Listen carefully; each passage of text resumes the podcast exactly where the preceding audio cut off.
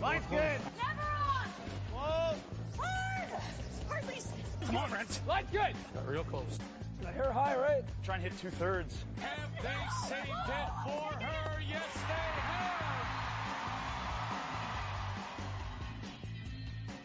have. Welcome to Game of Stones, everybody. I am Sean Graham Scott.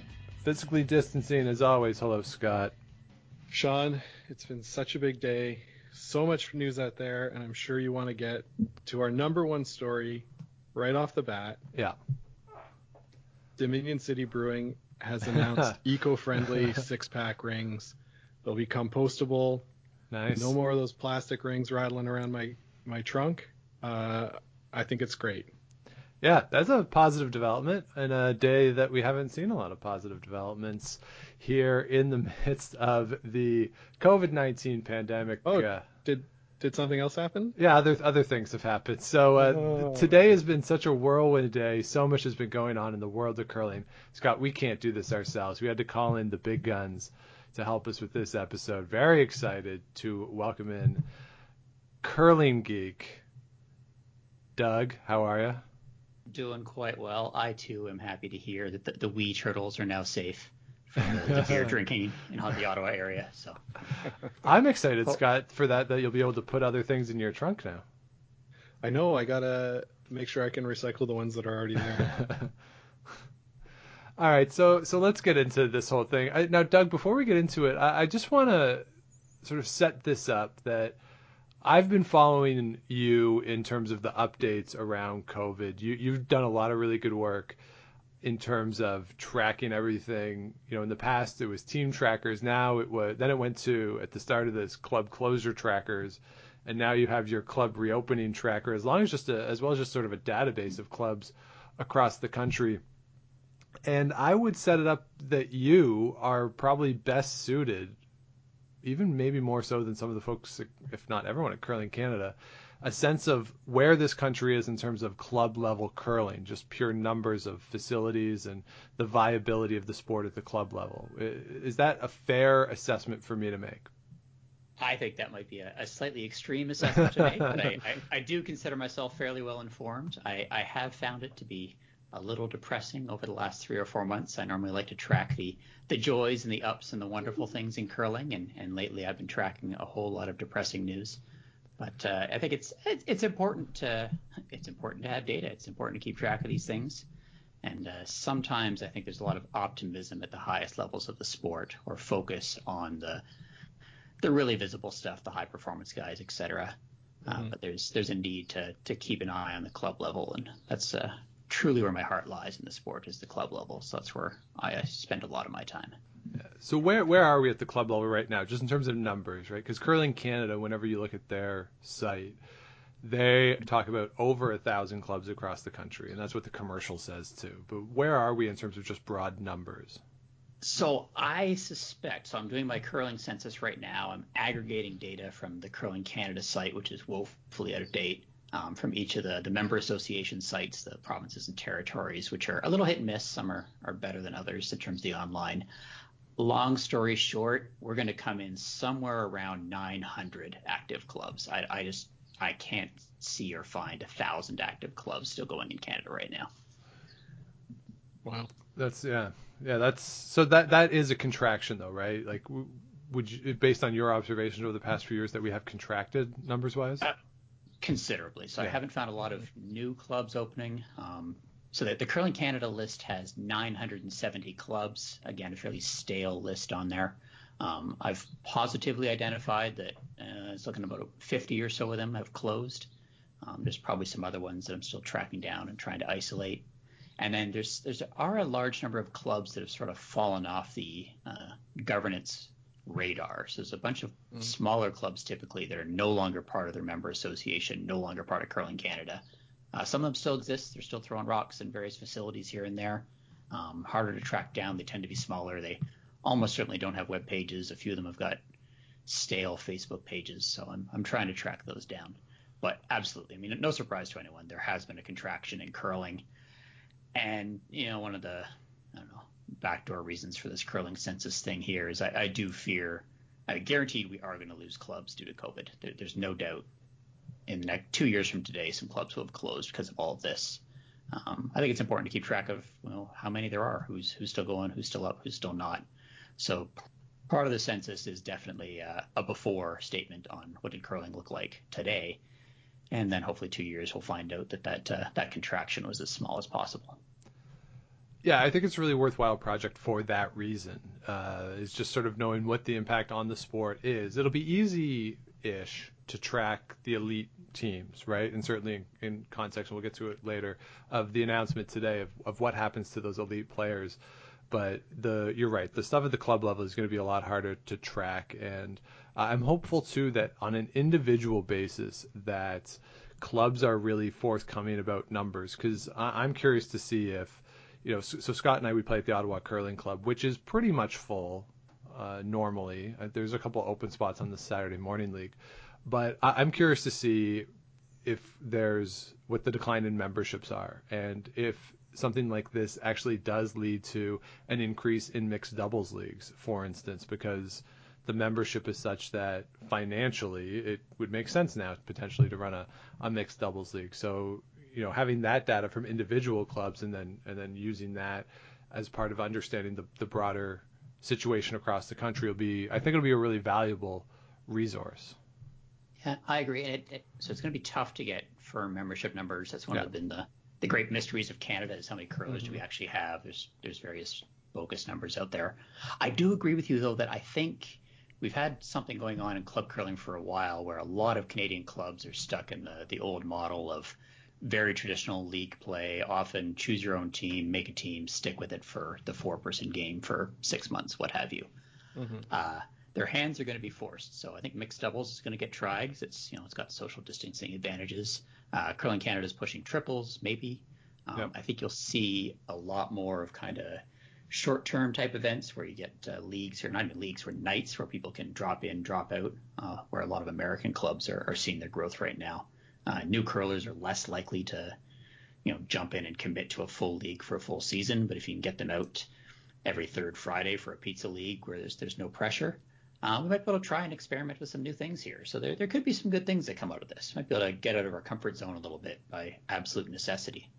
So if you want a, a positive spin on the world, then you know maybe uh, maybe we can get some some goodness out of all this. Yeah, and, and I mean we got to sort of call a spade a spade too, in that a lot of the curlers at the club level are older too. So, you know, as those players potentially don't play in the midst of all this, it could open up ice time for these other things that you're talking about. You know, if, if that segment of the club curling population takes this year off, that that provides inventory for drop-ins, uh, mixed doubles, scotch doubles, triples, even even singles right? If you want to go just play one on one, no sweeper. Like there there might be ice time available now, whereas in the past we didn't have the inventory, particularly at some of the higher traffic clubs.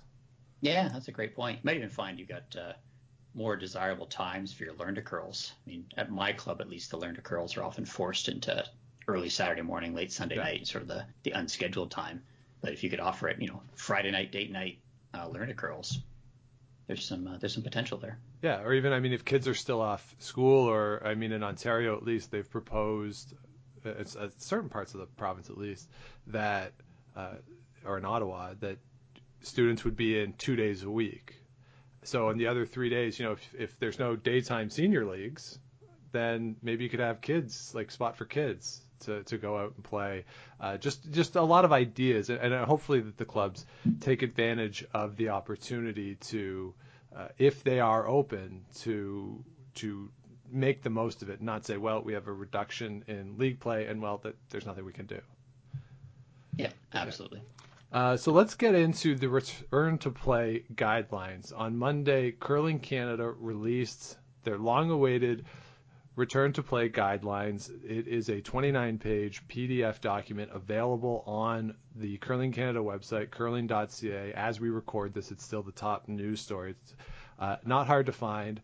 I will just say out front that uh, this is, I think, a very difficult thing for Curling Canada to try to produce. They don't have a large staff, and there are just stylistic and and sort of copy editing things in here that are obviously problematic. Um, you know, they, they thought they would get it out in June. They did not. And even though it's out early July, there there's just obvious mistakes in it. And we'll just sort of say that and acknowledge that that exists. But I really want to just focus on the content of the curling specific stuff. Because uh, obviously they cut and paste from other sites. There's a thing in there about uh, that they clearly took from Soccer Canada, for instance. Uh, that sort of stuff is in there. It happens. Okay, let's move on. Uh, that's sort of my disclaimer for if you go read this document. Is that fair? Like you guys read it. Did you guys notice the same thing? I did I, not. No. oh, okay. I, I, I, I, did notice a, number of things. I think you, uh, I mean, they've got a limited staff, and I think you, if you've got a bias towards getting this out quickly, which I think was important. Um, yep. If anything, we were a little bit behind some of the other national sports organizations, notably the uh, the Americans. Um, so get it out quickly. Uh, they've said all along this is a living document. This is not what curling is going to look like in October. Um, this is their mm-hmm. first little stick in the ground. So I, I, am with you. I'm willing to ignore the the small fussy stuff and, and focus on the the bigger items. Yeah. So uh, so let's get into it then, and and let's sort of take it in the order in which you would uh, go play a game. So uh, first step of of showing up at a curling club, uh, they are recommending first off that uh, if possible, like depending on local situations, that change rooms, locker rooms be closed, that players are encouraged to show up uh, in their gear, uh, ready to go, and that they show up really close to the time of the game to minimize the amount of people in the club at a given time. There's also things in here about within the club having directions uh, for the movement of people throughout the club, not dissimilar to what we're seeing in grocery stores across the country with arrows on the ground to distinguish where uh, you should walk directionally. Basically, no lingering around uh, the the ice uh, or the, the, before you go out onto the ice. Um, they're calling for all buildings to be fully cleaned prior to opening, keeping ongoing logs of all cleaning. Uh, no water dispensers anywhere in the club unless it's touchless. Uh, also calling for high touch point areas to be cleaned frequently, um, and you know sanitizing basically everything in the club. Uh, am I missing anything else here, guys, in terms of the showing up to play your game that stood out to you? No, those all seem logical. I think the I don't know what order you want to get to these things in. I think right away it, it it shows one of my biggest problems with the documents. There's a lot of concern for the, the warm room side of the universe. So try and get in through one entrance, see if you can generate a second exit or a different uh, way to get out of the building so that people aren't flowing through the same area all at the same time. So there's an yep. acknowledgement that that would be a bad thing. To have people walking through the same 10 foot space over and over would be bad. Uh, but then we get to the, the actual cold side of curling, we sort of walk away from that and it starts to assume that oh those problems that exist you know when you walk through the front door for all of 18 seconds that would be terrible so let's try and get you going out through the back door but it, you can spend two hours in the house with you know eight other people on your sheet flowing back and forth let alone the sheets beside you. Right. Mm-hmm. so it, there's there's some awkward doublespeak in the document. Um, i think it comes from uh, too much optimism but that's that's my take. That's true, and it does uh, mention that local considerations are going to be different. You know, if we're talking about Newfoundland that haven't hasn't had a case of COVID in the last two months, then rightly their playing situation is going to be different than Toronto, for example. So uh, I think you've covered everything there, Sean.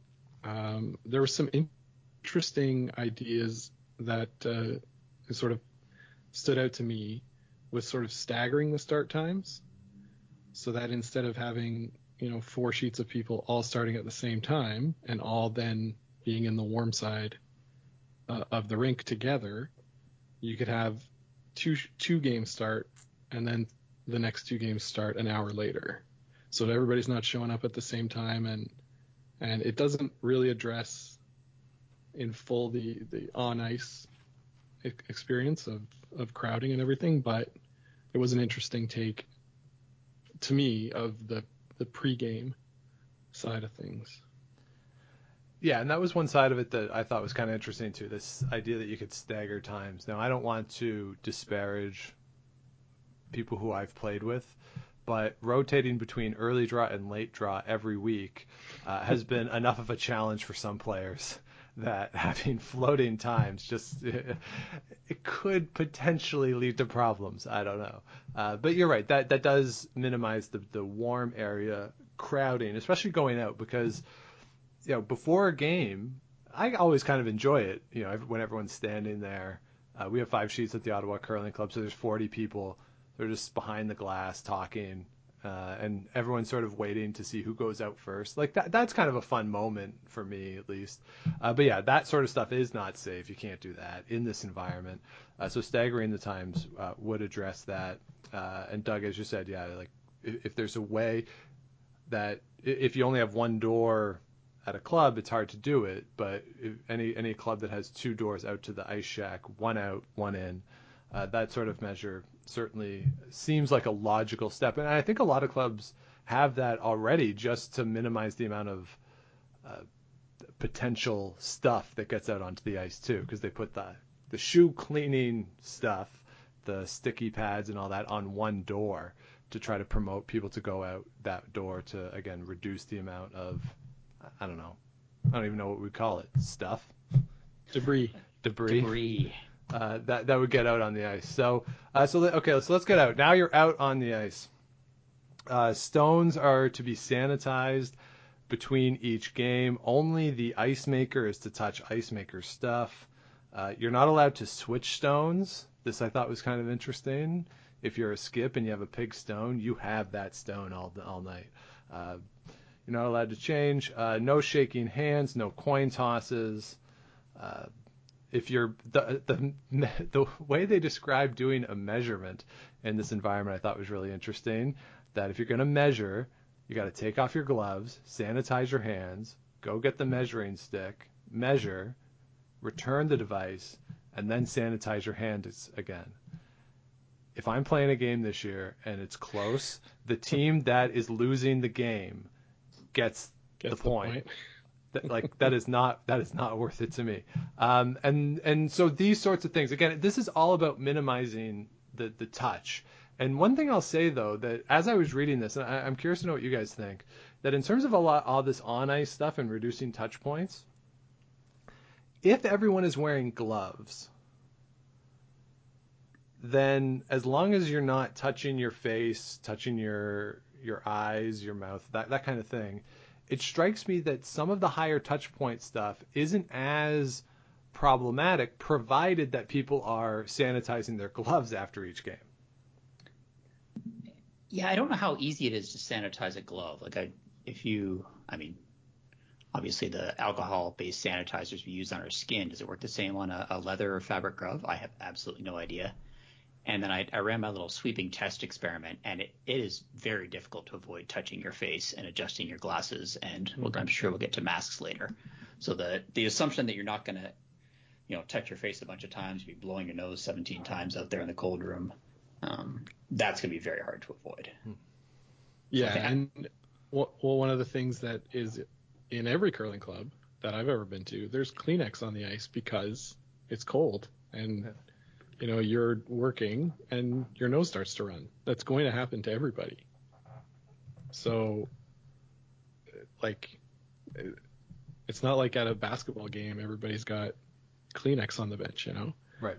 It's it's sort of a uh, par for the course in curling that there's kleenex out there. Yeah i, I was talking yesterday with somebody and, and they said that when they were reading it, they, they the impression they got was like, you know, if any if you even have the sniffles, don't show up. And I'm like, well, that's January in this country. Like it, it's impossible mm-hmm. to go outside and not come inside and have a little bit of the sniffles. That's just like your nose freezes. like that's just the yeah. that's just the oh, way oh, it works. Um, so uh, another another thing that they noted in here uh, in terms of touch points with scoreboards that I thought was kind of interesting and something that I hadn't thought of. Um, that you know it could be tough and time consuming to try to sanitize the the scoreboard in between games. So they encouraged keeping score on your phone potentially, or, or just some other way of keeping score. Uh, for me, I, my immediate thought was like while the other team is talking about what shot to throw, I just like to look at the scoreboards and see what's going on in the other sheets. So that that takes away some entertainment uh, for me. Uh, but just in general, before we get into positioning on the ice, uh, I, was trying to think in terms of of high touch points out there, and that is something that I think is manageable. Is reducing these high touch point things. Like I say, like if if I'm involved, measure goes to the losing team. Uh, but scoreboard, yeah, you can keep track somewhere else. Uh, you're only if you're only touching your own two stones and you're allowed to switch out stones. That's uh, that's a good way to reduce a touch point. Uh, if water dispensers are not there, that's another touch point that's gone. Uh, you know, when you really think about playing the game, I can't think of that many common touch points once the game has started. I agree. I think the the actual touching of stuff, if that's all you're worried about, um, that should be fairly okay. I've got some concern about so we're going to be sanitizing the rocks, presumably using some kind of alcohol rub or spray or something. That's Mm-hmm. going to get on the ice, and I don't know what the impact of that is going to be.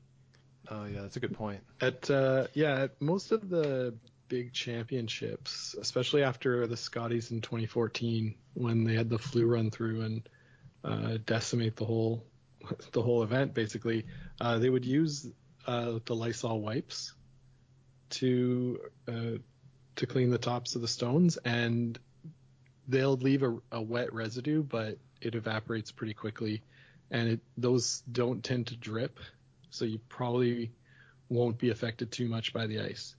Uh, those are supposed to stay wet, and then it dries up in about a minute or two. So if, but if you know, those are expensive. If people are using a spray bottle, then yeah, you're right. It's uh, alcohol on the ice is like the worst thing for it. It's uh, because it'll melt sort of the the water around it. That's one of the reasons that ice makers don't uh, don't like drinks being allowed out onto the ice shed area. So uh, that's a good thing. When uh, one thing I wanted to ask you guys about was you're not encouraged to only touch your own rocks. And Sean, I know you and I playing front end, we always sort of kick the rocks for each other or for a skip for sure, and sometimes our third. Sort of kick them over. Do you think if I kick them with my clean curling shoe, is that is that dirtying the handle or is that okay?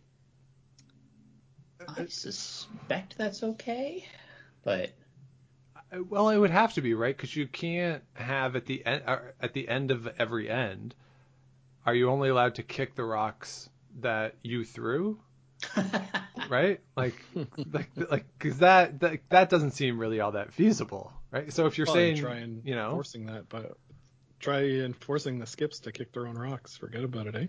yeah, yeah, it seems like like we'll get into this, but like skips are being told don't do anything, just put the broom down and just stop. Like, um, so uh, so let, all right, let's get into the sort of the pièce de résistance of this whole thing. I think is the positioning guide of where you are supposed to stand during a curling match. So we'll post on Twitter and on the Instagram the image that is has been uh, added at the end of the guidelines here. But basically, what is being suggested is that as one team is throwing, you're only allowed one sweeper, and that sweeper is at the uh, hog line or between the house and the hog line. The other sweeper is on the backboards behind the thrower. When the individual throws, the other team, which will be stationed in predetermined spots, the two sweepers about the middle of the ice, the thrower, the next thrower, at the hog line, they are to move behind the other team while the rock is going down. Uh, skips are not allowed to sweep anything. This is clearly a front end rule uh, that you know front end players just don't want skips pretending like they're trying anyway. This is just a codification of that. And then the team that is not throwing, that skip is not allowed to sweep anything. Uh, not the other team's rock behind the tee line, not their own stone, Their something own, that has been yeah. contacted. They have to stay at least at the hack, preferably behind the hack, but the rules do say the furthest forward they can come when they don't have control of the house is the hack. So this is something that I think this is sort of the general idea that has been thought about for a while now. Uh, Doug, what do you think of this guideline and the way that Curling Canada has mapped it out here in this document? they are assuming such a perfect level of ballet like coordination between eight curlers for two hours to keep everybody two meters apart. And I don't even think it works if you do it perfectly. Um, I I think this is just overly optimistic and naive. And I I could actually support this little ballet and scheme because you're trying to keep people two meters apart as much as possible.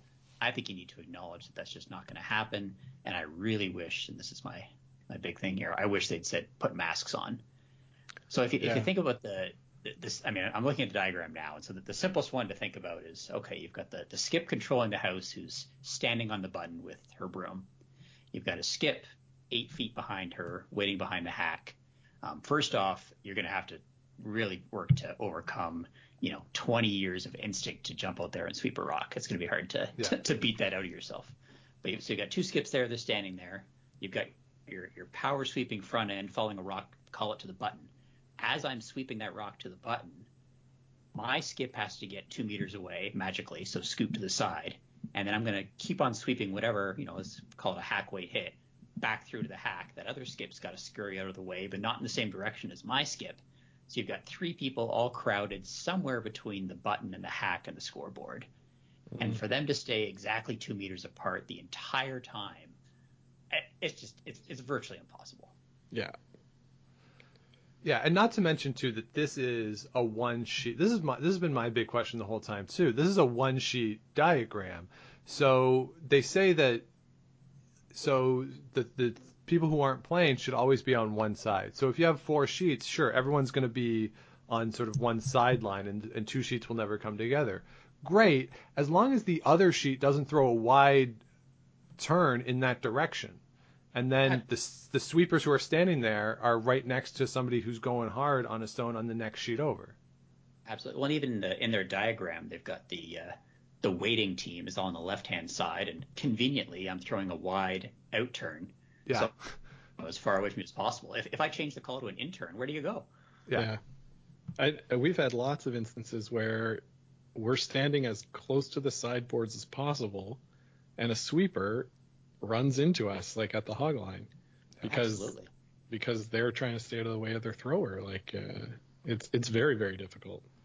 Yeah, and you and you see like you see it all the time. Certainly at the club level, that you when that happens, if you notice in enough time, you'll the the sweepers will walk to the other side of the sheet, so as to get out of this other team's way. So yeah, without that, that is going to be very problematic. Another thing with this is it's the same thing with the skips. They're assuming that you know you enter the house in one direction and leave the house in another direction. Well, don't leave the house when the sheet next to you is entering the house, or, or vice versa, because then you're right next to the skip in in that side uh, from from the sheet next to you. Also, they're saying the next thrower for the other team should be at the hog line, which to me means that the person who's not sweeping the stone if it's the lead second stone, then the second can't sweep that stone because if they're the one who has to be at the hog line, they have to stay behind so they can get that hog line spot. They can't cross everybody to come back to that spot.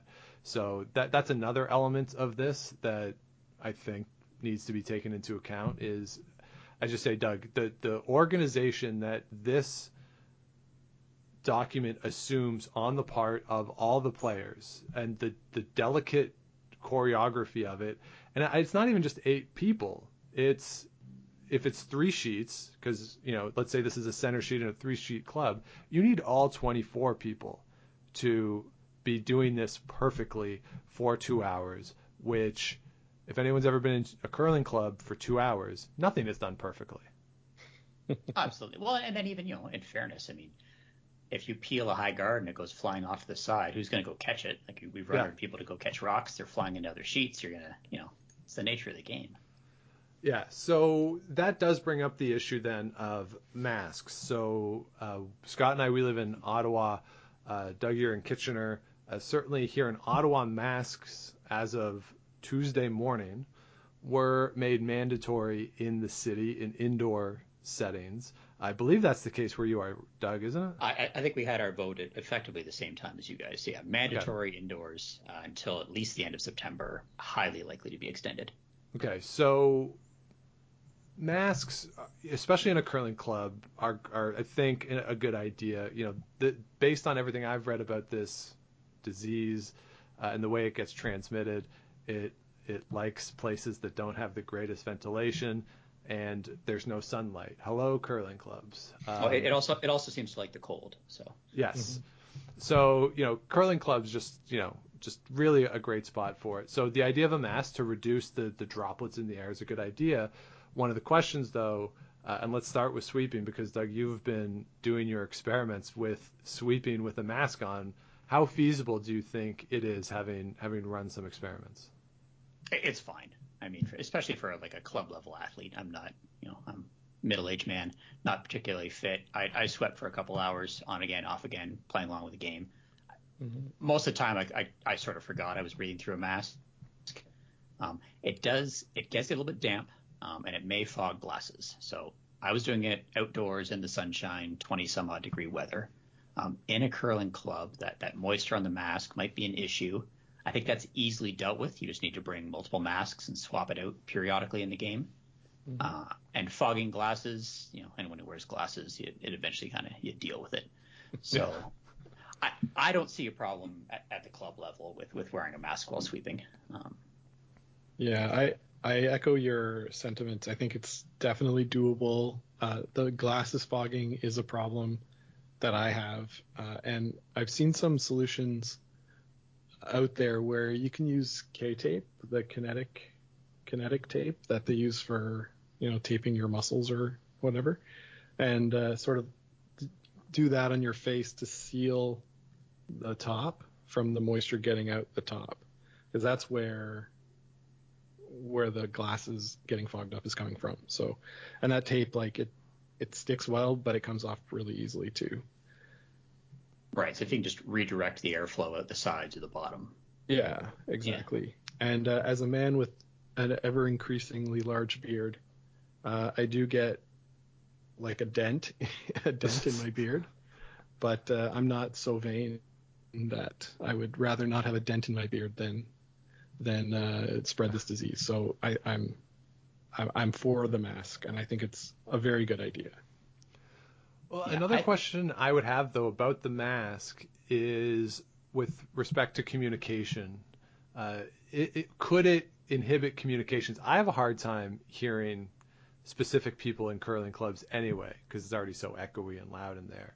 Uh, if if you know people are wearing a mask, is, is, there a potential that it could hurt communication? Not that that's sort of at the forefront of anything, and by no means am I suggesting that we shouldn't wear a mask because of that. But is that a potential another wrinkle in the discussion?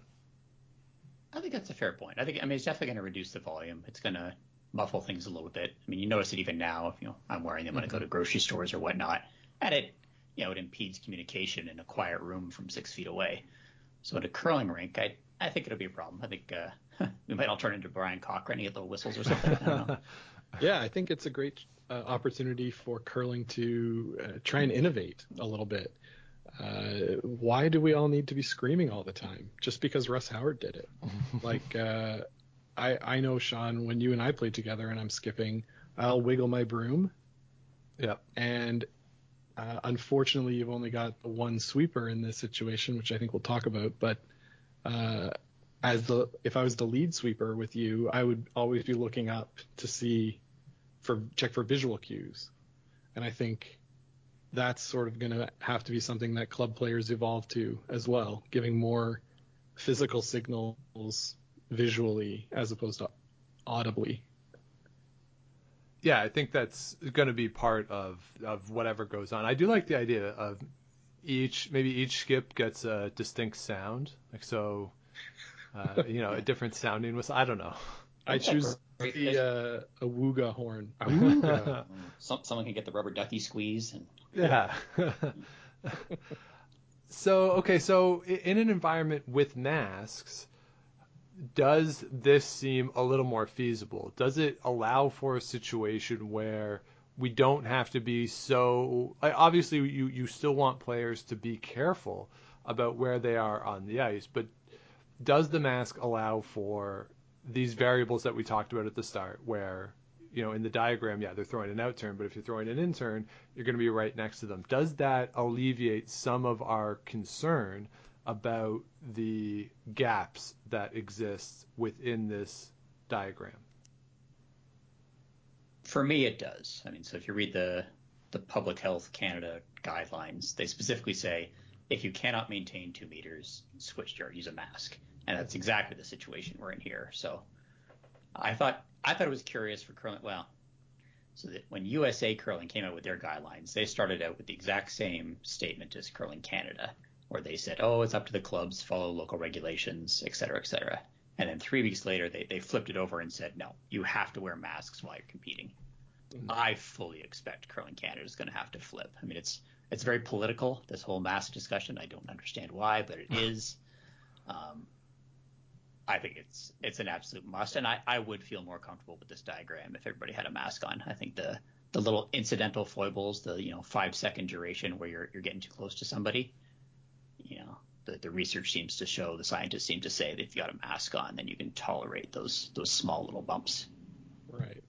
I I agree. Making it up, leaving the decision up to the club, is a bit of like it's a cop out by Curling Canada, saying, "Oh well, we'll let you guys decide," which then puts the pressure on the boards uh, boards of directors or the membership at certain member run clubs, and, and it puts puts people who want to curl, and if they don't feel comfortable wearing a mask, then the club says, "Oh, sorry, like the membership is fine with it." That's not right. Nobody should be forced out of curling because they don't feel safe playing. Right? We right. talked we've talked about this in other contexts, Sean, but uh, in order to make everybody feel safe, I think I think you're right, Doug. I think they will mandate masks uh, as more cities get on board with this, uh, I, I, think it's a no-brainer. And uh, seeing seeing it in the miscellaneous considerations section, uh, I, I, think is a huge cop out by Curling Canada. Oh yeah, we'll get to cop outs. I have a few more of those uh, that are in this document. Um, so let, let's also talk about this idea that now there's only one sweeper. We're gonna at the elite level, that's kind of what's happened anyway. I mean, both of them are there, but only one person is sweeping at a time. The difference now is only one person can go with the rock. So the person who's not going to be sweeping is expected to stay behind the thrower and then move out uh, to the, the position after the throw. I get this from just sort of again the the need to distance. As somebody who plays front end, primarily plays front end, I'll be honest. I'd rather play with three people. It, like I, the standing around in a curling club is not fun.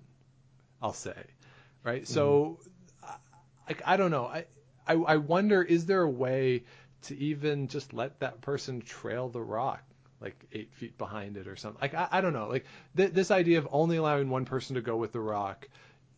I, I understand the the health guideline part of this. Is this something that could potentially hurt people's enjoyment of the game to the point where they don't want to play? I think that's an excellent point because um, it, it, I mean it's worse than just standing there because you're not just standing there. You have to like do this little kind of triangle walk up behind the thrower, then angle over to your little safety zone, and then angle back again. right. And you're, you're, sort of you're sort of you know marching around the square. Mm-hmm. I think Sean that if it's hard to say to curling clubs play three person leagues and only register that number of curlers because we're going to talk about finances but uh, you want to get as many people signed up to the club as possible and this is a way to keep four people in in the game and it's the only way to do it, as far as I'm concerned, with the health guidelines that are in place. So if you want to say, oh, your fee is going to go up by a third and have three player teams, I, I don't know where the trade off is there.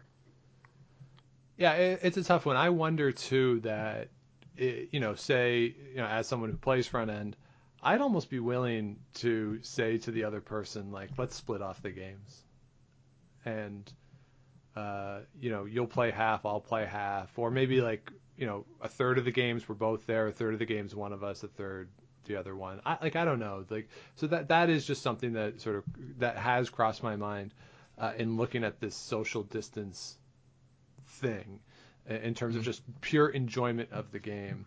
Uh, so in terms of enjoyment of the game, the other major component of the guidelines, of course, is the post-game situation. Essentially, what Curling Canada has done here, in my opinion, is punt this to the provinces, which is, I think, fair to, to do because you can't have a set guideline for what to do in club lounges when all those lounges are governed by provincial uh, liquor laws and provincial guidelines in terms of gathering together. So essentially, what the document says is follow provincial guidelines for food handling, for liquor uh, sales. Uh, the one specific thing they say is, uh, you know, if there's a table for eight people set up, or a table that would normally fit eight, put four chairs there instead of eight. Oh, Uh, you know, that's basically Wow. the only specific thing in there. And that's Yeah. ridiculous, right? Like, That's utterly ridiculous. First off, you're not getting your distance. I mean, I do agree that for the for the warm room, it is a restaurant, it is a bar. Just follow what your local guidelines are for restaurants and bars. I mean, the where curling needs to you know add their expertise is out on the cold side, and they're they've made an attempt at that. On the Yeah. warm side, just yeah, do what the local rules are. That that line about chopping out four of the chairs at the table is just ridiculous. yeah.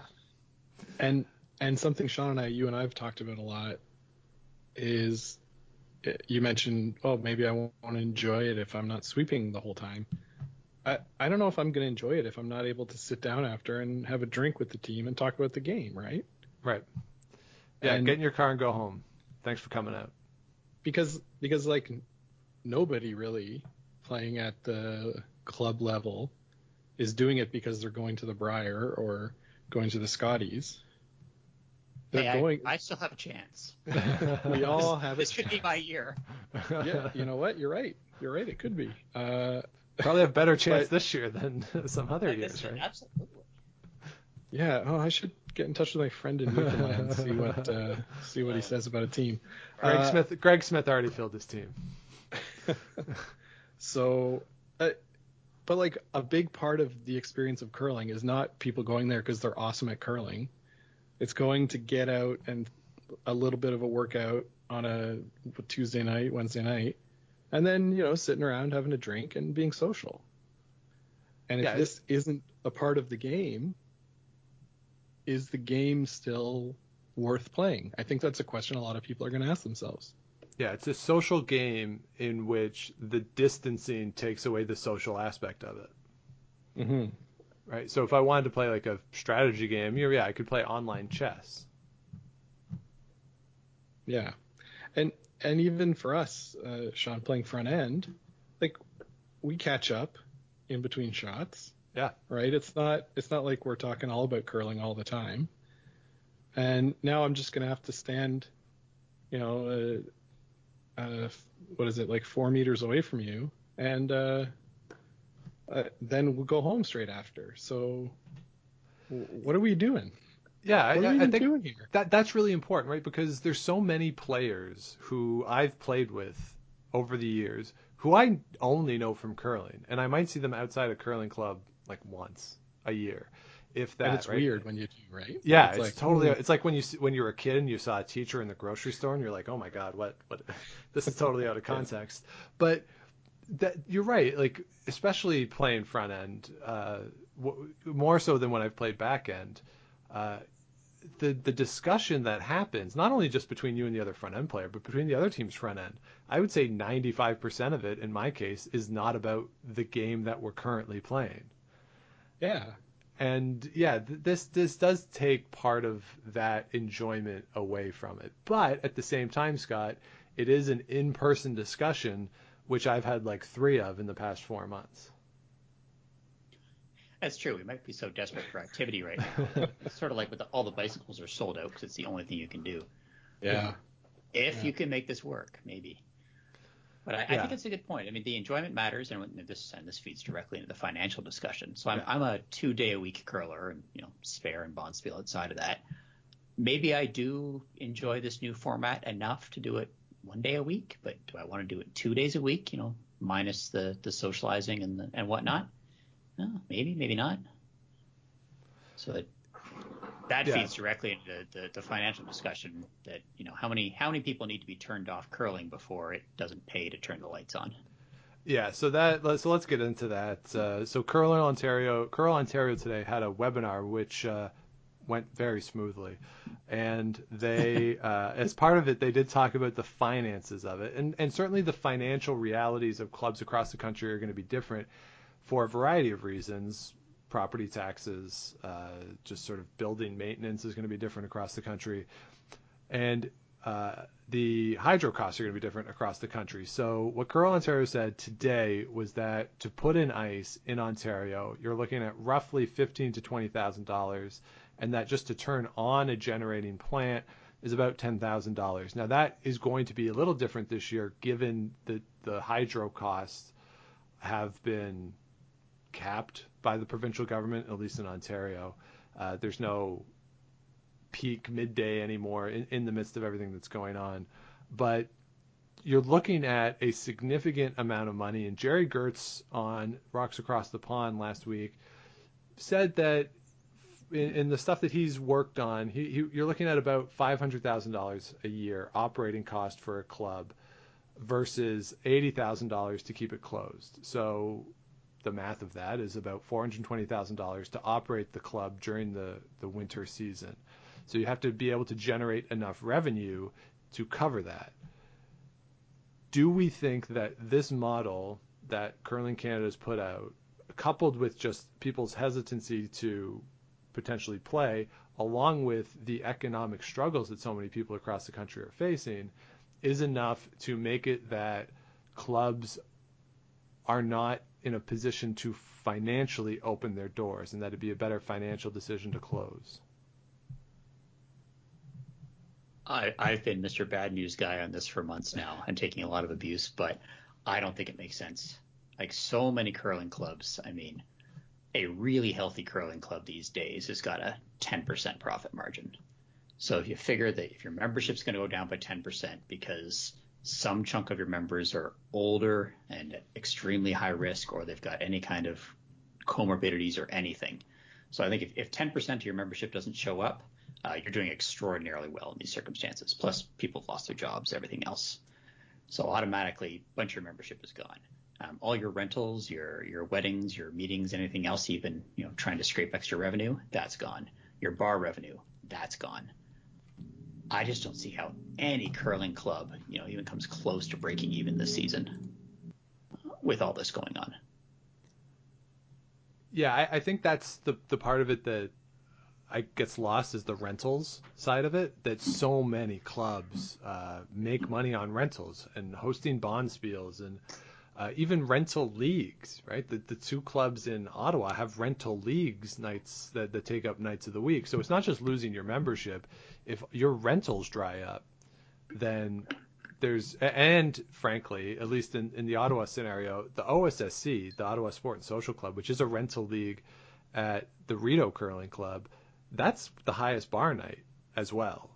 So if the rental cost goes away and the bar cost or the bar revenue goes away, it, it really does make it that it is hard to see how a financial how financially it makes sense. The only thing I could think of is in places where the sport or the the club is is hovering around breaking even each year. Does it make sense to take a loss this year just because not having curling for the season could lead to a greater dispersal of members and that instead of losing 10% this year and then you maintain that maybe if you close for the year could you lose 25% who just don't come back at all? Like is that part of the financial consideration do you think for some clubs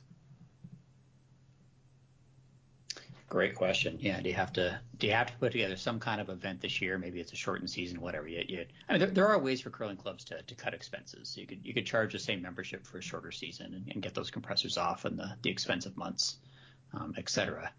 Do you try and run something just to kind of keep the family together so they don't run off and or, or find other hobbies? They don't necessarily have to go and go curling, but they might find something else to do in the winter.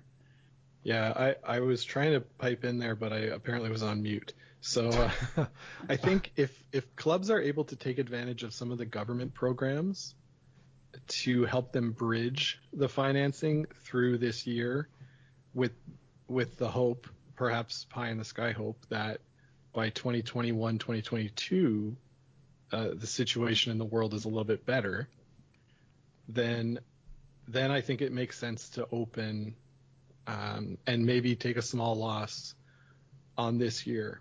Uh, I think member run clubs, like volunteer clubs, are going to have a lot harder time than uh, clubs with staffs uh, because a lot of times those people that make up the core of the volunteer are seniors and the people that are more susceptible. So, uh, like where our parents play, Sean, I think it's going to be tough for them to uh, justify opening. Whereas a business like the Ottawa Club, uh, or even maybe the Vancouver Club out in in Vancouver, they have staff, you know, a manager. Uh, they they pay the staff, and they could they could take advantage of some of the government programs a little bit more than can uh, the smaller volunteer clubs.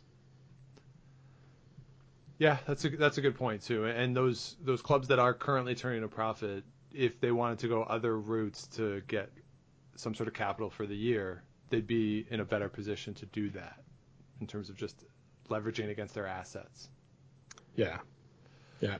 Yeah. So in terms of the the financing, we did get a couple questions on Twitter about this. Uh, Louis asked, Ooh, good. Uh, could a club uh, break even without bar profits? Is that possible?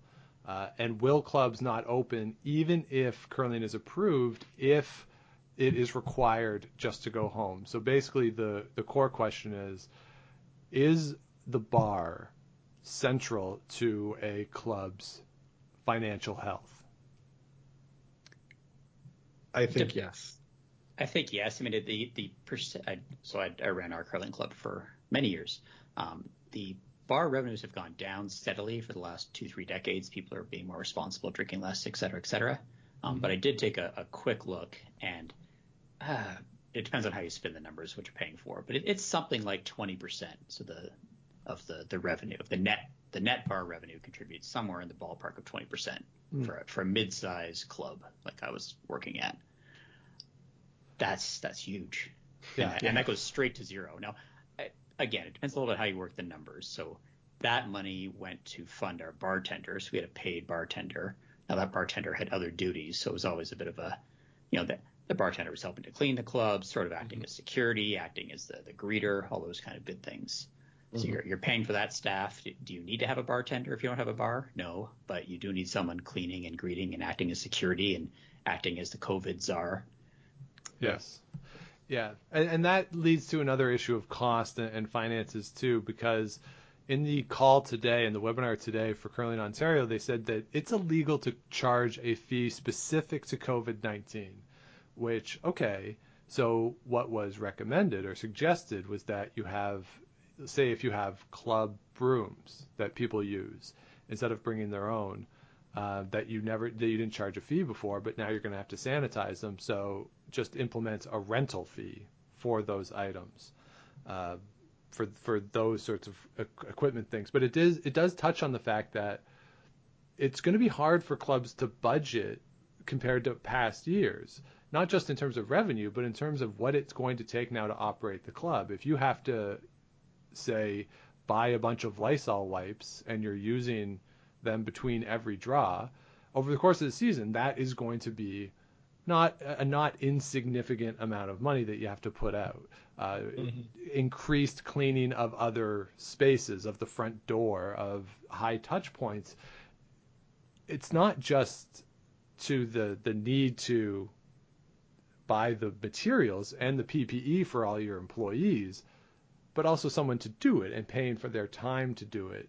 So expenses are going to go up at a time when revenue is very likely to go down. So just in terms of the budgeting of that, it's it's you know if you don't expect to make a profit on your normal budget in this year, given all the requirements, there's no chance. Well, and you also your revenue is going to be very. It's hard to most curling clubs their revenue is relatively easy to predict. So by October the first, you've got most of your members signed up. You can have a pretty darn good guess about where you're going to be at the end of the year. Right. But now we're looking at, I mean, some percentage of clubs are going to have to do at least a short-term shutdown because they're going to have an outbreak. I mean, it's, you, if you got yeah. 900 clubs, some are going to have an outbreak. They're going to shut down for. Do you shut down for a week? Do you shut down for two weeks? Do people run away screaming and not come back? Um, do we mm-hmm. get large-scale shutdowns? You know, if Toronto gets reinfected with a second wave, there's just a whole lot of unknowns there, and most curling clubs just don't have the reserves to to deal with that. And the question of do you keep your plant running if your shutdown is, you know, forecast to be two weeks, but you know maybe it'll turn into four, and at what point is it worth uh, paying the hydro costs to keep the rink going if you never if you don't know if you're coming back, right? Uh, the the thing is like if you shut it down, then you've got to start it up again, which is a huge cost. Uh, a great point, and saw a whole bunch of clubs. So March 15th or so seemed to be the magic day when people started shutting down. And I started mm-hmm. tracking mm-hmm. it, and there were a whole bunch of clubs that their first notice was, okay, we're going to shut down for 14 days, and then you know once we cleared this COVID silliness out of our system, we'll start curling again. So some clubs kept their plants on for 14 days. My club was fairly aggressive, and they just pulled the plug. Mm. Uh, but yeah, how do you, you know, so it's the second week of December, you get some kind of a outbreak. Uh, do, you, do, do you keep the ice in for two weeks? Do you rip it out with plan to put it back in again? That's huge and very expensive decision. Yeah, yeah. And uh, Sean, I'll go to another question that we had on Twitter here from Kimberly, uh, who said, with the rapid COVID spread at the USCA Club Nationals and at the Bonspiel Edmonton, uh, what are we going to do for those who don't play nice or don't follow the rules. Uh, Doug, you mentioned having a your COVID czar be your bartender, but but how are we going to deal with people who refuse to follow the rules? Well, that's another place where I think uh, Curling Canada copped out a little bit in their document. And they, they use some very soft yeah. language about saying, you know, pretty please ask people to stay home. It has to be a ruthless, zero tolerance policy for people who break the rules. Enforcing that, particularly in a volunteer club, so you know, mm-hmm. Uncle Eddie, who's been part of the club forever and he's one of our best ice makers, and he refuses to wear a mask because blah blah blah. Well, who, who's going to kick him out? But you you have to kick him out, yeah. no question. So who who does that fall on? The uh, the board, the club manager. It, it's it's a tough question. I, it's yeah. community. I think it's the community. Like th- this is where it's going to have to be a numbers thing. That and and you hope it's only one person, right? If two teams show up to a club and they're playing each other and like, yeah, we're not feeling masks, we're not going to wear them. It's it's it's harder, but if it's one person who shows up, one their team should be the ones to tell that person to go home. Uh, I think that that that is the place where they have the most agency is the people you play with. Uh, right. You have to hold them accountable for it. But then just the overall numbers of it. Uh, you know, the whole you know, if it's one person, the rest of the people in the club can sort of band together and say, you know, you have to leave or I'm we're not playing. As long as you're hmm. here without a mask, we're not playing. And if, you know, the whole thing you want to do is play, put on the mask. And if not, and you insist on being here, no one's going to play. And, and I think it will take that type of group effort because when you see just the stuff online of people – tearing up Target because Target is selling masks and stuff. Like you, it, it's really unfair to put that on one person, particularly mm-hmm. in a volunteer club. Yeah, it's group shaming has to sort of be the not shaming, enforcement. Um, I think you can shame people into it. Yeah, I think I think it's not the worst word. Some of the trick will be, I mean, mask is obviously very on and on or off, right? You're either wearing a mask or you're not. Um, well, but then you know, are you wearing it correctly? Are you you know leaning yeah. up and down all the time? So if you're kind of breaking some of the gray areas of the rule, I, I, I think that's a good point. You're gonna, you're going to need strong social norms in the club, and uh, Stephen Chenier in his uh, webinar today for Curling Ontario uh, he made some really good threats. It's like you know, if you if you don't follow some of these rules, your club's going to get shut down. Like the authorities will step in. Yeah. Mm. And and something then, like you say, Doug, that the mask is very visible, but if you're having symptoms of a, a fever or a cough or a winter cold, that's sometimes that's not as visible, and so you have to have instilled in the people enough to say, hey, you're sick, like don't show up here. Uh, but I I don't think we're going to be able to take everyone's temperature at the door, you know. No. Yeah, this is yeah, it's all going to be dependent on what individuals do and then sort of how the community within a club reacts. But the the fact of the matter is that if it's a small community where you have a bunch of people who are like masks are garbage, like the the sign, like all these these things that we're seeing and sort of this pushback to masks that you see from specific groups right now. If you know if that's 95% of a club's membership and it's a volunteer club, then that club is going to play without masks, and that's just going to happen.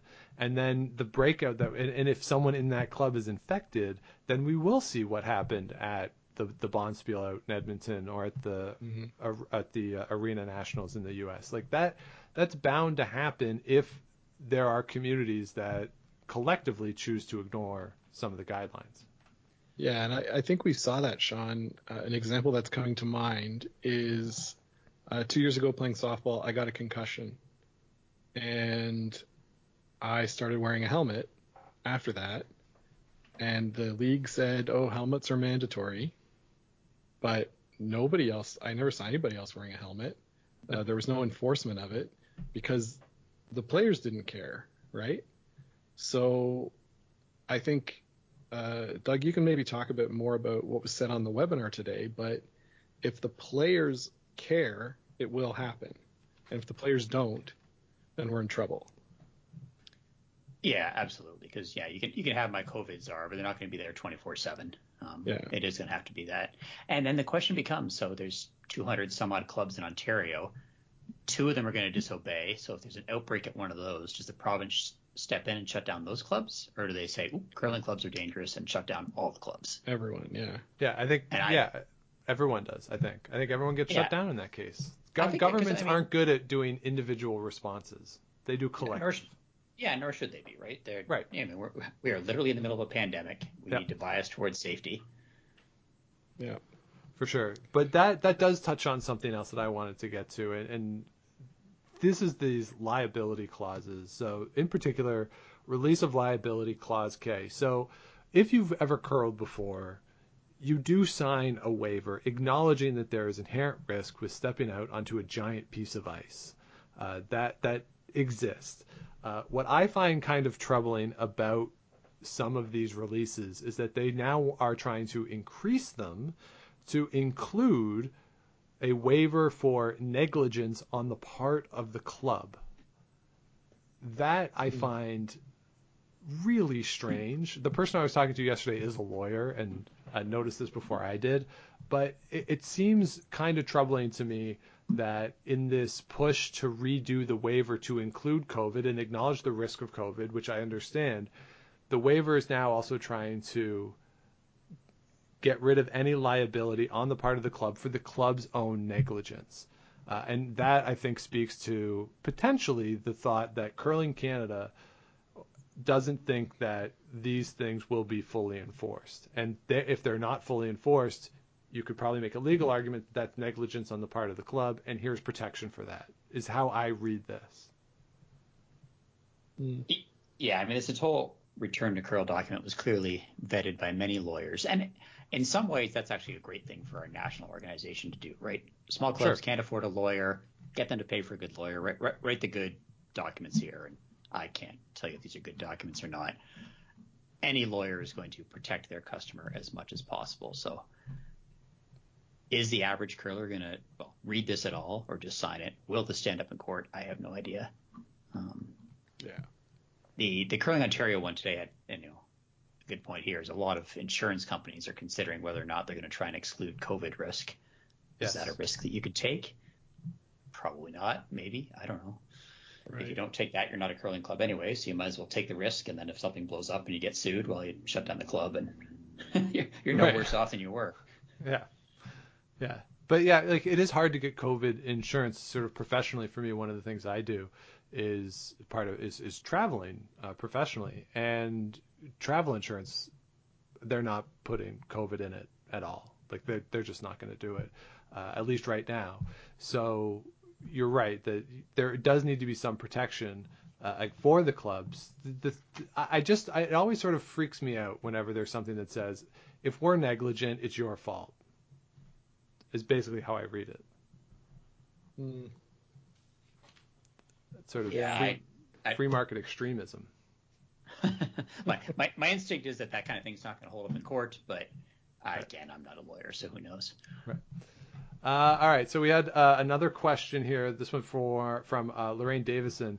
Uh, if the province allows 50% capacity in the lounge, do we have any tools to map out social seating? Uh, says that we can't really see social distancing of two meters working easily, but maybe we could do in a, a one meter setting. Uh, yeah, I, I don't. Some clubs it can work. You know, big clubs, the Rideau Curling Club certainly is big enough that you could have all 40 players if you have a full draw distanced at different parts of the club. It's big enough to do that. Uh, but most clubs in the country are not big enough to have everybody who's playing in the lounge, in the warm area, at distance. So uh, if the rules are 50% capacity, I'm not entirely sure how this works. Yeah, I've seen some stuff where you could have uh, you could actually have it in your well maybe, maybe you set it up so that the, the people on the, the half hour later draw get to uh, use the lounge and the other people have to go home. So you could you could set it up that on alternating weeks you're allowed to socialize, maybe. Right. Um, my club is large enough we could we could space out considerably if if we wanted to inside. Um, but it, it's be a lot less fun to be spaced out where you're like I think was it USA Curling had that great thing about how big of a table you need for eight people to sit around and be two metered spaced and you're, you're shouting across the room at that point. Right. yeah. I think it'd be great. let's let's devote some of the parking lot space to outdoor winter patios. It, it is a darn shame that our game is played in the winter because otherwise that would be absolutely ideal. yeah. Yeah. I, I just I set up a taken- big fireplace in the middle, get some lounge chairs. It'd be great. Oh, fantastic! I love the idea.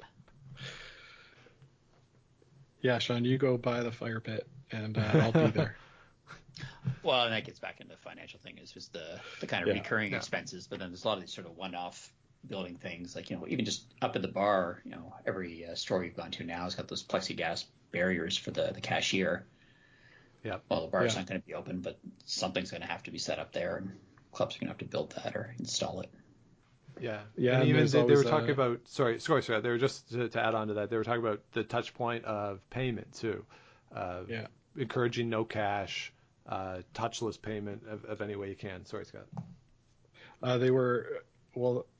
Something that happens at a lot of clubs, especially after the game, is there's a lineup at the bar, Yeah. and uh, you know that's obviously not a not a great thing to have in the age of COVID either. So lots of things that uh, make to me the warm side of the club the more more problematic than if we wear masks on the on the cold side. Or even like you win the game, you buy the drink for somebody else. Like you, You're carrying it back, yeah, with Yeah. your dirty You can't. Hands. yeah, we shouldn't be doing that either. Like it's all. Yeah, there's so much uh, in here. So, uh, so in general, that that's basically the the document, sort of a, a summary of of what's in the document. I'm curious, Doug. You, as you said, you've sort of been the the grim reaper on whether or not there will be curling this year at the club level having seen this document and acknowledging yes it is a working document does it change your perception at all of what the likelihood is that we have curling anywhere in the country once we get into the fall No. So my, my prediction for a while, and you know, we're talking about this document as it's written, which a lot of people have pointed out is based on our, our understanding of the virus from a month ago, let alone the, the stuff Sure. in the last couple of days about it hovering in midair. But that aside, my strong prediction is we're going to see a few regions and a few clubs open. Bad things are going to happen. There's going to be an outbreak, and they're going to shut down, and the season's going to get wiped out by November or so. It'll be uh, curling's version of the the wave that hits her. I don't know what you want to call it, but all you're going to need is you know so 50 clubs open, three of them have something bad happen, everybody panics and shuts down. Uh, panic, probably appropriately. Right. hmm Scott, what do you think? Do you agree with that? I'm I'm getting more and more pessimistic as time goes on. Makes me a little bit uh, not so sad that I don't have a team, actual team to play on right now. But uh, Conspiracy theory. yeah, uh oh. I yeah, I don't know if the enjoyment of the game on the ice at the club level is enough to sustain. I I mean, I'll play because I do love it, but to sustain enough interest to keep it going. And I, yeah, with everybody, I, right now, everybody is sort of feeling like ah, I want to get out, right? But come October, November, when it gets dark again, gets cooler, there's already that sort of reluctance from some people I know to go to their late game because they're like, well, I got home from work, I ate, ate supper, it's dark, and now I got to go curl.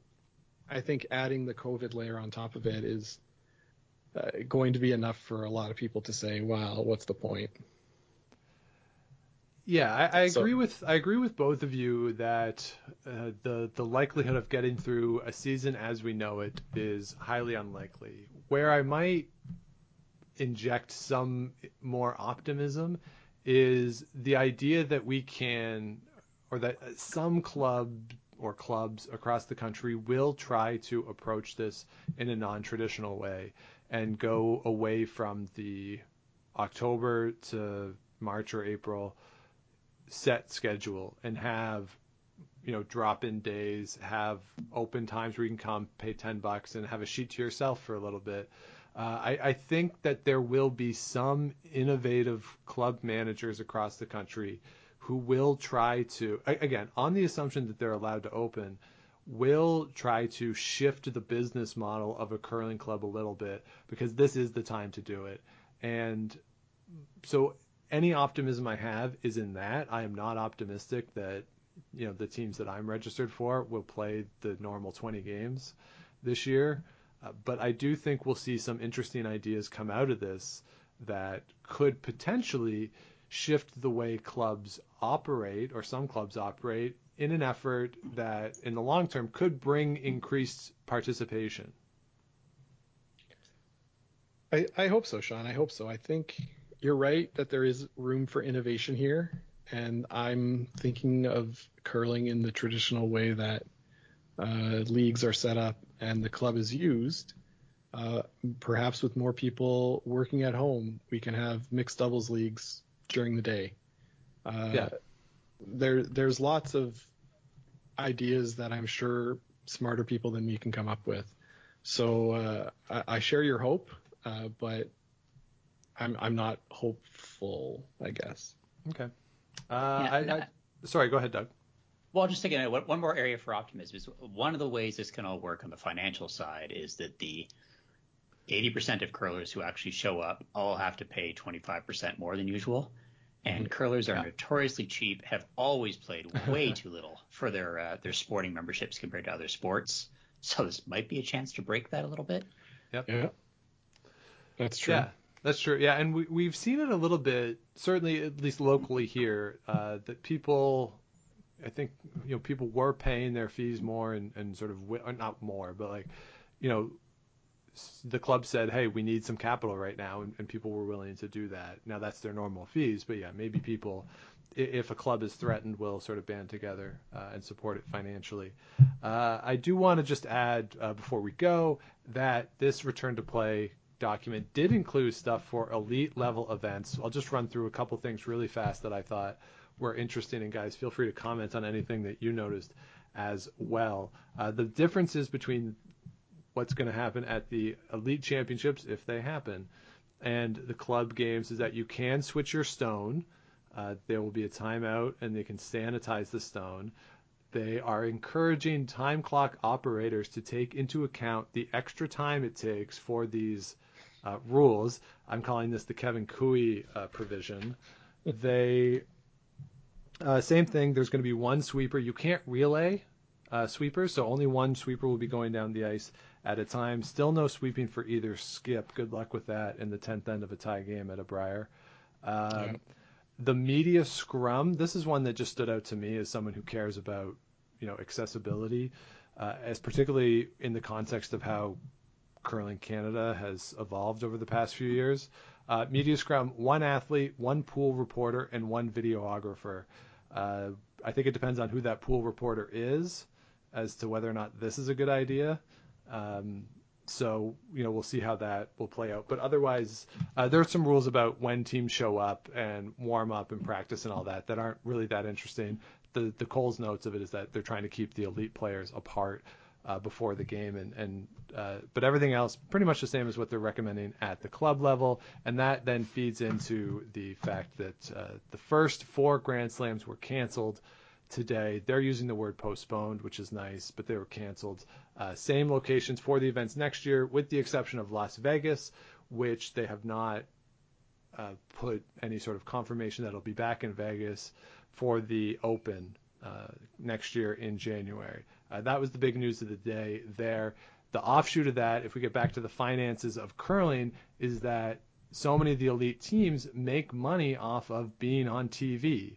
And these events going away means that not only do they not have the chance to win the big prizes, uh, cash prizes at these events, but sponsorship revenues could be uh, significantly reduced because they're not going to be on TV. So this is something that we'll sort of talk about in the future, but for as much as this is going to hurt the club level game and and hurting and the club level game hurting is damaging to the sport as a whole this also has large ramifications too. That if the sport isn't on TV, that could hurt clubs as well because people see it on TV, want to go try it. Now it's not going to be mm-hmm. on TV. So it really today a lot happened today, and I got to say none of it was super uh, optimistic in the world of curling. Uh, agreed. I mean, I think this document is being very optimistic about the likelihood of a Brier and a Scotties this year. Um, admittedly, it was written before the the slam announcement today. I, Curling Canada has to be optimistic. They've got sponsor obligations themselves. The teams are counting on this.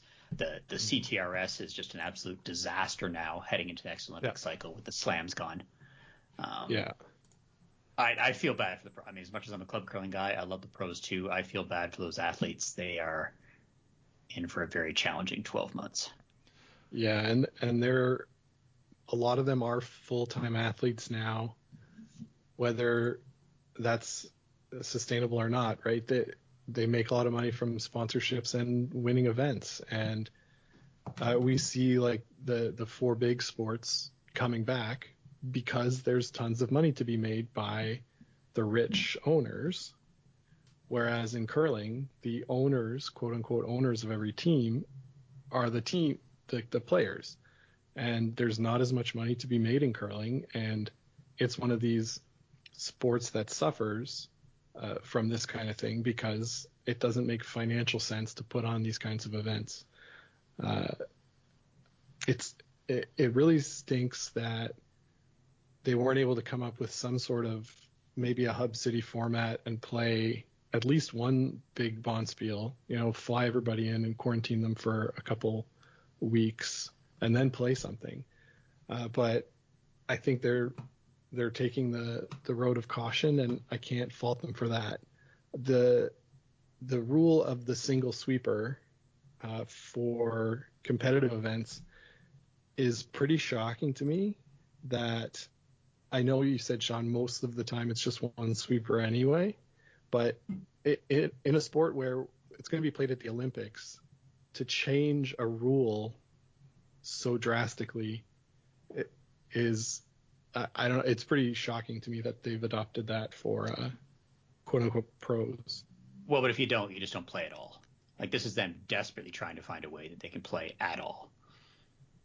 Yeah, yeah, it's it's one of those things that uh, yeah, because they don't have the money to be able to afford testing uh, as regularly as needs to be done to keep the game being played the same way. So yeah, and I'll I'll add to that. You Scott, you mentioned the pro sports coming back. A lot of pro athletes have also opted out of those returns in all the sports. Yeah, but those a, those pro athletes that are opting out, Sean, a lot of them have made a lot of money already and yeah, don't so, really need so, to play. The curlers, yes. though, No, I, I would make the case that the curlers have less reason to go play then because the money is so low, right? The the risk versus profit is so much lower in curling versus the pro athletes that the pro athletes not playing is costing them more money. Yes, they might have more of a cushion, but you know, if if uh, if someone like Reid Carruthers is who who is a supply teacher as his other job, if he goes off and curler curls and gets sick, the money he's going to make curling is not going to be enough to offset the potential lost income at his job if he has to take two weeks off. Yeah, even, like not even just getting sick, but just having to quarantine for 14 days Yeah. before and after.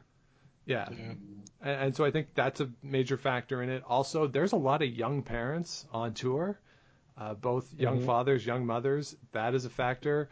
Uh, we certainly don't have any right to know any of the players' health histories, but certainly there's got to be players out there who do have conditions that make them more vulnerable to this. Just statistically, that has to be the case, I would think. So you, you you will see people opting out, I would imagine, if they try to play. And I think the cancellation today, for as much as people, you know, it is good that they canceled it and you know put people's health first. This is also a, a money thing. Uh, I think this is Rogers acknowledging that for the Grand Slam to be profitable for them, to be worth the time for them to, to put it on, or whatever offshoot of Rogers uh, runs it, that they need people in the building. Uh, just from a, just the finances of it, that they need those buildings full. They need to be making money in that sense. And so it's clear that logistically these events would be incredibly difficult bringing in teams from ac- around the world, uh, and financially it wouldn't be viable as well. So it's not well, surprising that they're gone. hundred, hundreds of volunteers to make these things work, right? Yeah. So, Yeah. Yeah. So yeah, a, a lot. Uh, yeah, it, it's not surprising that it's gone. I will say, Katherine Henderson, the CEO of Curling Canada, again, this is almost a month ago, I think now. I think uh, time doesn't mean anything anymore, but uh, when they announced the Worlds in Ottawa, she was unequivocal in the press conference when she was asked that Yeah. there will be a season of champions, and I, I, the only reason I can think that she has to be that unequivocal about it is the Olympics. That without a season of champions, what is Canada? How does Canada qualify for the Olympics? And the the ramifications of that, uh, you know, Doug, you know, we- we've talked and you've talked a lot about the focus on the Olympics in curling and, and the effect that that has had on us on the sport. But if we're in a position where clubs can't open, there's no indoor sports yet. You know, the NHL and the NBA still haven't played, uh, and we get to January and there is somehow provincial championships and a Brier and a Scotties. It is it, it is only because of the Olympic Games, I would argue. potentially as well. I mean, they've got contracts with TSN to guarantee them content, Yeah. and you, you're everybody on both sides has got a lot of lawyers right now reading the fine print on those. so, what what is a Brier?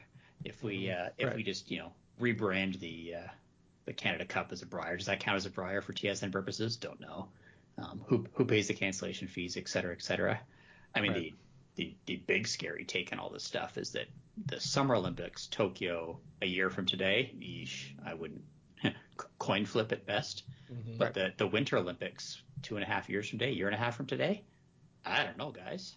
Is there going to be a Winter Olympics? Or Can you pay for it when you don't have a lot of people traveling there? Who's going to be willing to travel? Who's going to pay for it?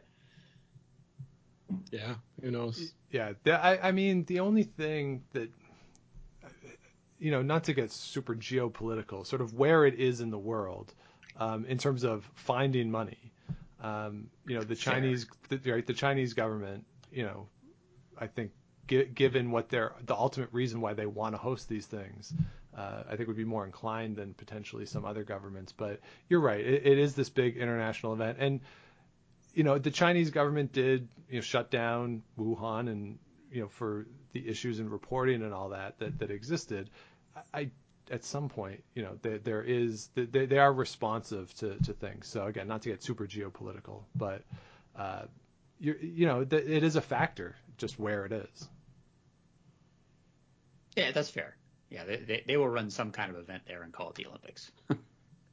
yeah, that that would be my expectation. So uh, a lot. This is why we need the uh, the curling idea that we talked about uh, last week, Scott, where it's like uh, chess, uh, chess at a distance. Take a picture of the Yeah. house, email it to somebody at another club. They set up the rocks that way. They throw it. They send you the video of it. That's how we play. I mean, if, if only somebody had some kind of website to facilitate that, that would be really, really key in times like this. Hmm. Do, do, do I get to do plugs now, or yeah, please. Yeah, plug away. Well, I, I- actually, where where I have been giving some thoughts, I might be making a call for volunteers. If we curl, rah rah rah. Uh, Curling Canada said, okay, we need a we need a magic coin flipping device. We can do that on our phones, and we also need really easy scorekeeping on our phones. So I will Yes. probably put the call out and see if we can we can build that app free for the community, and that that'll be my support, you know, from the Grim Reaper of curling to, uh, to help that. But uh, I think we, we've got enough uh, nerdy people in the uh, the curling community, geeky people, that we can we can get that built. Yeah, I think someone could build the code for that. Yeah, this is this is not a complicated application, but Yeah. make it stupid, dumb, easy to use, and you know, I like it. I like it it. there. Um, so uh, so yeah, so I, I think that's where we'll leave it for today. Uh, sort of optimistically pessimistic. How's that? Well, if you want to round up, Maybe the Uh, other way around. Pessimistically optimistic. Yeah. Yeah. So um, so that'll that'll do it for the show today. If you want to find any of the documentation, go to Curling Canada. It's curling.ca. Like I said, 29 page PDF. It's available to everybody if you want to read it. In Ontario, they have put up the Return to Curl webinar today that you can sign up for and you can watch it. It was 27 or 28 minutes or so. It's a, a PowerPoint that's uh, that has a voiceover, uh, so you can look at that as well. They also have specific documents available. The waivers, in particular, are available per province, uh, so you can take a look at what those documents are, at least the drafts of them, and you can find those uh, through the various sites uh, provincially as well. Uh, but you know, as we say, obviously this is an evolving situation. This is the first document that of, of what I'm sure will be many. Uh, but you know, it, it is it is good to start thinking about the feasibility of curling as we move forward uh, in the midst of the pandemic. And we will be with you every step of the way through the summer. So please do subscribe if you have not yet. Wherever it is you get your podcast, gives the likes, ratings, helps other people find the show. Follow along as well on Twitter and Instagram, Game of Stones Pod, and of course at Curling Geek as well for not only uh, you know Grim Reaper takes on curling, but also uh, the census as that continues to evolve. Doug, uh, I, I would encourage people to follow that. Well, thank you very much, guys. This is a lot of fun.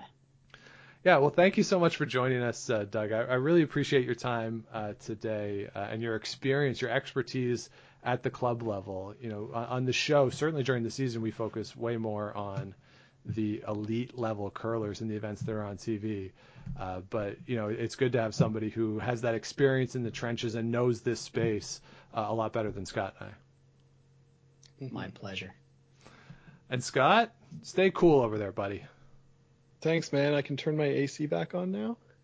Yeah, go for it. right on. All right, stay uh, stay warm, stay safe, or stay cool, stay safe, everybody across the country and around the world, wherever you are. We'll be back with you next week, but until then, keep your brooms on the ice and don't dump that in-turn.